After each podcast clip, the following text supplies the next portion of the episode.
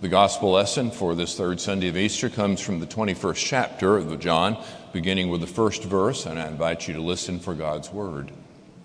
After these things, Jesus showed himself again to the disciples by the Sea of Tiberias, and he showed himself in this way. Gathered there together were Simon Peter, Thomas called the twin, Nathanael of Cana in Galilee, the sons of Zebedee, and two others of his disciples. Simon Peter said to them, I am going fishing. They said to him, We will go with you. They went out and got into the boat, but that night they caught nothing. Just after daybreak, Jesus stood on the beach, but the disciples did not know that it was Jesus.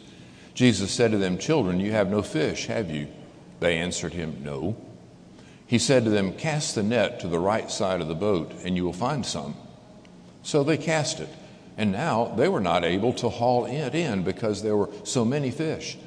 The disciple whom Jesus loved said to Peter, It is the Lord. When Simon Peter heard that it was the Lord, he put on his clothes, for he was naked, and he jumped into the sea. But the other disciples came in the boat, dragging the net full of fish, for they were not far from the land, only about a hundred yards off. When they had gone ashore, they saw a charcoal fire there with fish on it and bread. Jesus said to them, Bring some of the fish that you have just caught. So Simon Peter went aboard and hauled the net ashore full of fish, large fish, 153 of them, and though there were so many, the net was not torn. Jesus said to them, Come and have breakfast. Now none of the disciples dared to ask him, Who are you? because they knew it was the Lord. Jesus came and took the bread and gave it to them and did the same with the fish.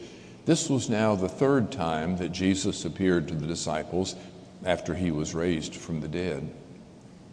When they had finished breakfast, Jesus said to Simon Peter, Simon, son of John, do you love me more than these? He said to him, Yes, Lord, you know that I love you. Jesus said to him, Feed my lambs. A second time he said to him, Simon, son of John, do you love me? He said to him, Yes, Lord, you know that I love you. Jesus said to him, Tend my sheep. He said to him the third time, Simon, son of John, do you love me? Peter felt hurt because he said to him the third time, Do you love me? And he said to him, Lord, you know everything. You know that I love you. Jesus said to him, Feed my sheep.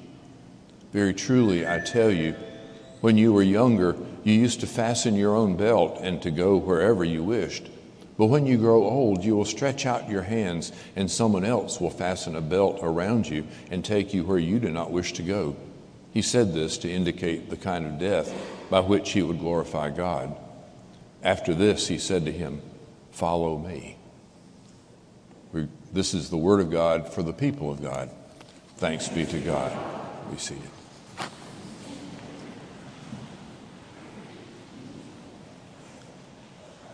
Not sure you've read about uh, Tink. It's, it's been a, a couple of years, uh, and it wasn't really probably didn't lead the news stories on any of the major uh, uh, networks, but, but Tink was a hamster in England. Um, Tink's owners had to go away for a, an extended period of time, so they asked their neighbors to look after him. Um, when, when your granddaughter has a hamster in uh, Atlanta area, you know this is very serious business and, and the neighbors looked after Tink as carefully as they could. But it was a Thursday when they went to check on Tink, and Tink was motionless and still lying in his cage. They made every effort to arouse him when they were unable to. They, they first notified the owners. The owners understood these things happen with hamsters with a limited shelf, I mean, a, a, a course of life. And and so um, the, the, the, the, neighbors wrapped Tink's body carefully in a paper towel uh, cardboard tube and gave him a decent burial in the backyard. That was a Thursday, the Thursday of Holy Week. Friday morning, in a process that I never could understand from reading the news story, they discovered Tink in a plastic bottle in a pile of, of, of, bottles in the backyard, very much alive on Good Friday. the local news stories picked it up. It was the uh, Easter miracle, they portrayed it, that Tink the hamster had come back from the dead just in time for Easter. That's kind of a cute little story. It's kind of the kind of thing you, you, you, you read and you say, okay, well, I'm, I, I guess I'm glad I, I heard that. And then you pass on to something else. The, the problem with it, of course, is that there are other people who take the real story of Easter with the same degree of seriousness. It's an unusual story. Hmm, can't really explain that. There must be some under, way of understanding it. We'll pass on, we won't pay too much attention to it. We'll read it briefly. It is Easter season, of course, and then we'll pass on to real life. The story actually seems to show that the disciples also came close to ignoring the story of the resurrection. It's, a, it's an interesting way it's put together. Last week we read the concluding verses of John 20, which sound very much like the end of a book. And these things were written that you may believe in Jesus, the Son of God, and believing may, might have life in His name. And, and it seems to come to a wonderful climax. And then here's this story, which apparently got attached to the end of the Gospel of John in the transition, in the uh, oral tradition and in the written tradition. It says it's the third time Jesus appeared to the disciples. We're, we're not sure, given uh, that history, exactly what it referred to. But the disciples had had the experience, had had this experience of seeing uh, uh, not Tink the hamster, but Jesus the Savior arise from the dead. But they had retreated back to familiar territory in Galilee. They were at the Sea of Tiberias, where they had formerly been. Several of them had been fishermen, and not knowing what else to do, you remember Simon Peter is the one who, in the story of the, of the uh, Transfiguration, it says Simon didn't know what to say, so he said something anyway, uh, a, gift that many of us have. And, uh, but in this case, he didn't know what to do, so he went back to the very familiar and he says, Tell you what, guys, I'm going fishing. Now, there's a case to be made for the fact, for the idea that it, that was a good thing for them to do. When you when, when you don't know what to do, do something. Don't just sit there frozen in fear and confusion. And we can't blame them too much. There's really no standard operating procedure for dealing with the resurrection. They went fishing.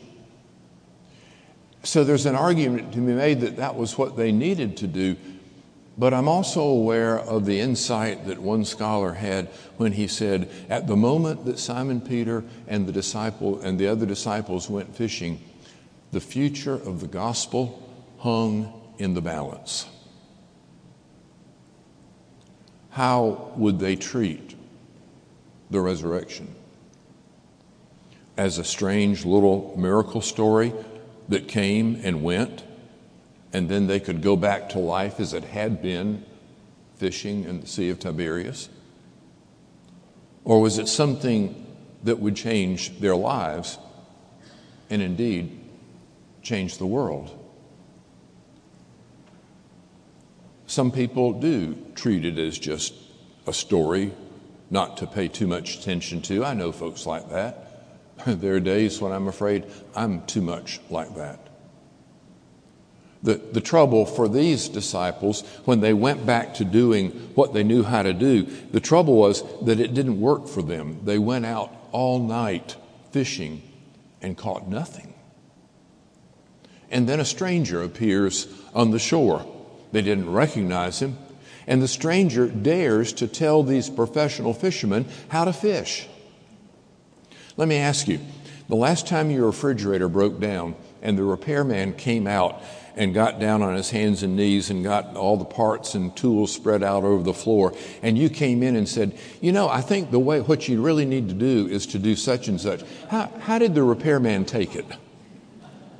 He probably didn't, he didn't like very much an amateur telling him uh, what, what to do. They were, they were fishermen. And there's this guy they don't even know on the shore, and he says, Do it this way. And they do it. And suddenly they have more fish than they know what to do with. They realize it must be Jesus. They come near the shore, and he's already there. There's a charcoal fire. He has breakfast started, but he asks for some of their catch. And then after breakfast, he has a conversation with, with Peter. He has a word with Peter. He has several words with, with Peter, and all of them begin something like this Do you love me? And Peter's response, Yes, Lord. You know that I love you. I've heard eloquent speakers go into the different Greek words uh, translated with love and feeding and lambs and sheep and so forth, and, and make wonderful, wonderful comments about the distinctions there. The, the scholars that I've read in preparing this say, don't, don't worry, don't try to cut the hair, you know, uh, tr- tr- cut it too narrow. The, they're essentially the same thing said in, in slightly different ways. But what they do say, you should notice, is the number of times that Jesus and Peter had this conversation. Three times. Three times. Because, of course, you, you remember that in the courtyard of, of Caiaphas, it was three times that Peter denied Jesus. And this time, Jesus leads with these words Do you love me more than these others do? Because Simon had, had implied that indeed he did love them more. Even if they all fall away, Lord, I'm not going to fall away. I will never deny you. Three times.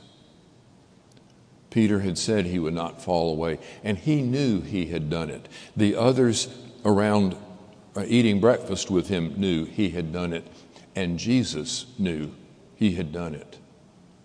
Tom Wright calls it a, a healing of memories. Others call it a, a moment of reconciliation.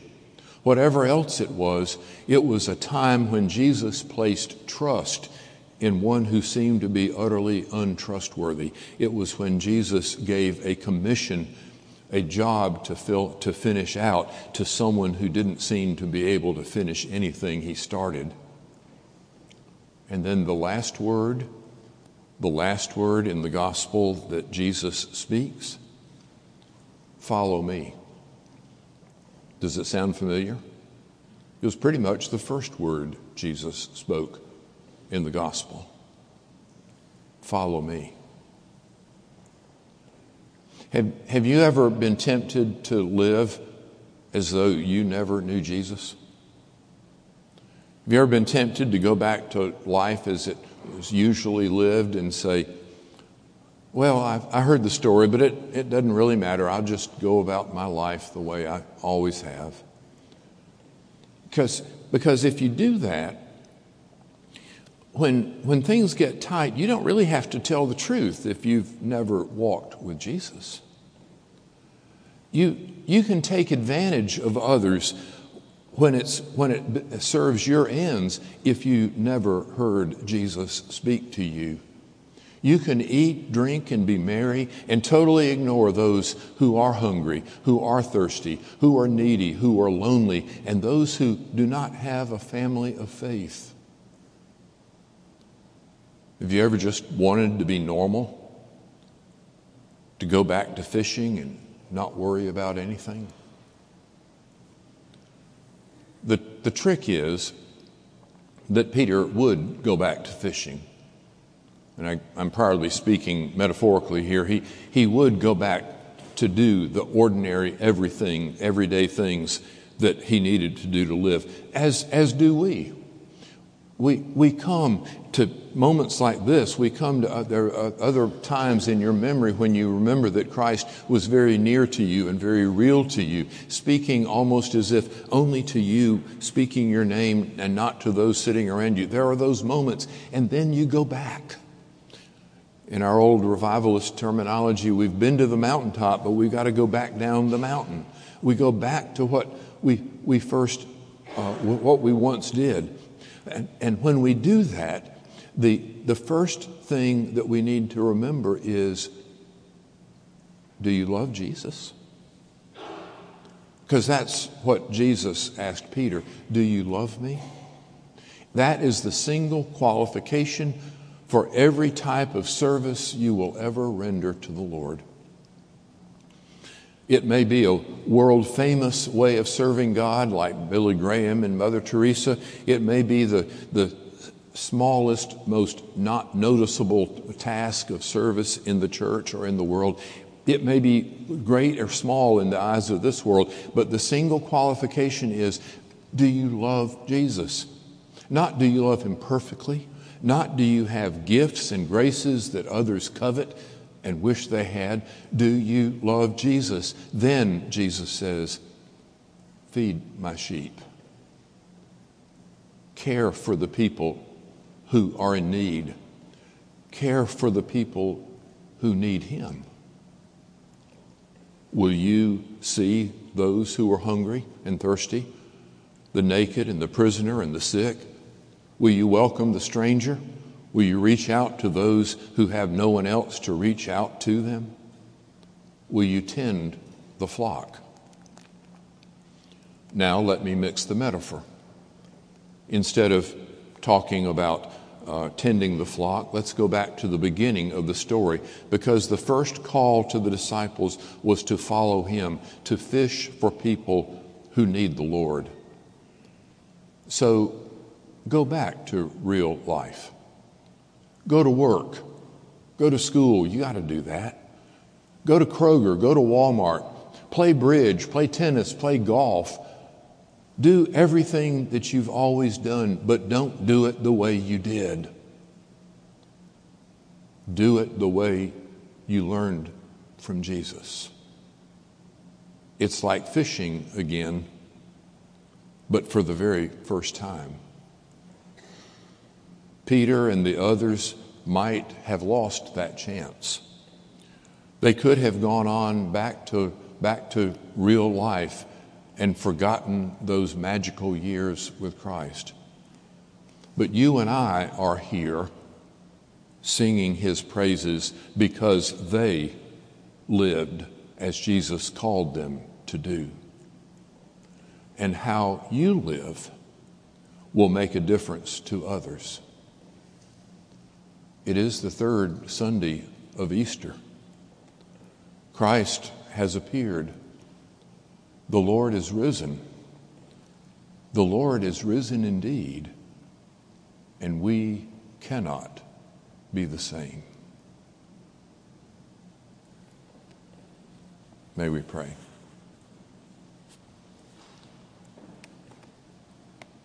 Risen Lord, as you whisper in our hearts, Help us to listen. Help us to hear. Help us to confess that indeed we love you. Help us to live each day as, as though we do. In your name we pray. Amen.